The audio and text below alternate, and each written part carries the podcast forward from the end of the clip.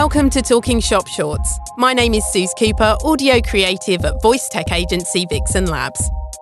Our 2021 research confirmed voice technology is having an impact on the way people search, shop, and spend time.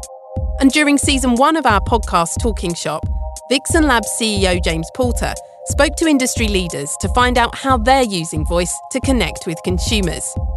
Talking Shop Shorts is a mini series giving you just a taste of what we covered.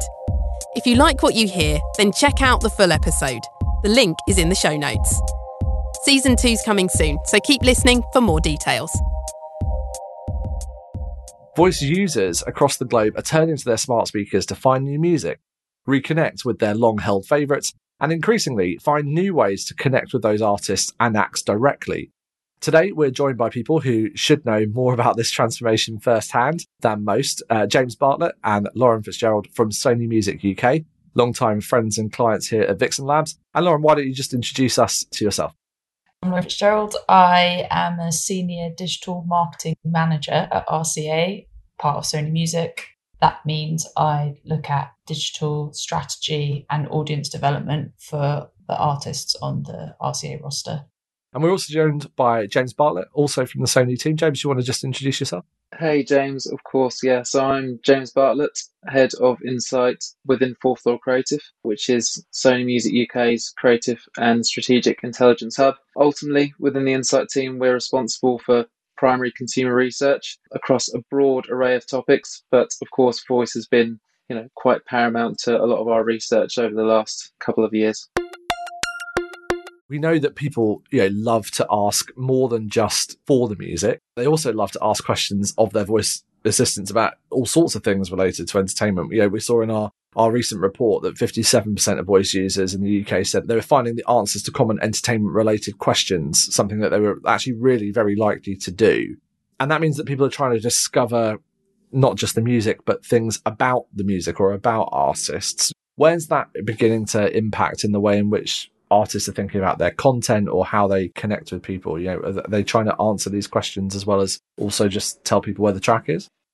I mean, absolutely. I think one of the things that we've noticed outside of sort of typical music requests, if you like, is that these devices definitely lock into certain routines and offer real utility value to people and families that are using them. So beyond just looking at music and other things people might want to find out about an artist, we've also seen kind of a number of opportunities where our artists can fit into context and perhaps even engage with users where their music and perhaps them as an artist may previously not necessarily fit in as easily. So I think a really great example of that is something like Paloma's Bedtime, but other initiatives like Hand Wash Tunes, which was a skill that was created within Fourth Floor Creative, I think are really good examples of music and artists perhaps fitting in around other contexts. And just to sort of expand a bit on Hand Wash Tunes, it was ultimately at the very start of the pandemic. Obviously, there was a lot of public information around hand washing at the time and advising people to hand wash for 20 seconds to prevent the spread of COVID.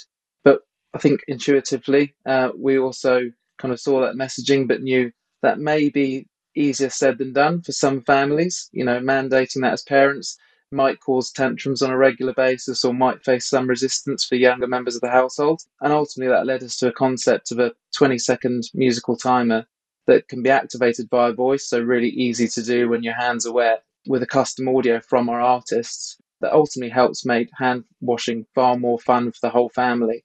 I think that's a really neat example of where music and artists can suddenly slot into a moment where perhaps previously it might have been very cumbersome and perhaps previously they wouldn't necessarily have asked that of our artists on our music but really there's a real value add we can have by kind of creating those kind of initiatives yeah i think you know when we were building out all of the content that went into that you saw the kind of artists that you know kind of lined up and suddenly you've got these different artists every single day that are being yeah, kind of featured in it. And there are people that you wouldn't necessarily always expect and they're kind of popping in, but then they suddenly have relevance by being a part of that very daily habit you mentioned, you know, like hand washing our hands or with the case of Paloma, things like, um, you know, kind of the bedtime stories or sleep sounds and focus. Yeah, we see this across the industry, don't we? That, you know, kind of smart speakers, they, they are very much things that fit into our daily habits, routines, lives, that they're things that we use for repeat tasks. And yeah, it's the same way we use music. We use music in our daily lives for that, whether it's motivation for running or helping us go to sleep or, you know, kind of keeping us accountable to doing something fun like those songs that are in the skill, but, you know, kind of hopefully also doing something helpful washing hands. So, yeah, people are changing their habits there. I think that's, that's super interesting you mentioned there also about the content side of things. So maybe Lauren, just to kind of bring you in on this one as well.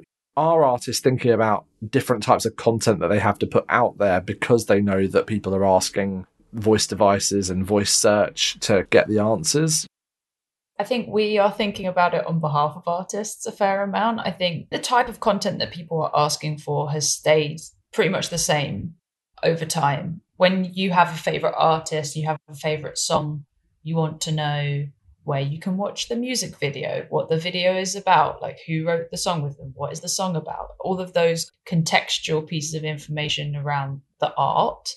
But then there's also the practical side of it of where can I get tickets? Where can I buy merch? Where can I see or have access to this artist? And pre voice speakers, I guess we saw all of that traffic going to websites. So we've now very much just thinking about how we can pivot so we're covering all of that off on the voice side of thing as well as well and make sure that we have the answers for those questions for the fans and make that a satisfying interaction. So you're not sent through like a bunch of different results to try and get the information that you want. So we're working with artists to make sure that websites are completely up to date or that we have like FAQ sections and that kind of stuff and really listening to what people want and trying to make sure that we can we can cater for that in the relevant places. You've been listening to Talking Shop Shorts from Vixen Labs. The second season of Talking Shop is coming soon. Make sure you don't miss an episode by hitting like and subscribe wherever you listen to podcasts. You can also go to vixenlabs.co forward slash VCI and sign up to our mailing list to make sure the latest research hits your inbox as soon as it lands.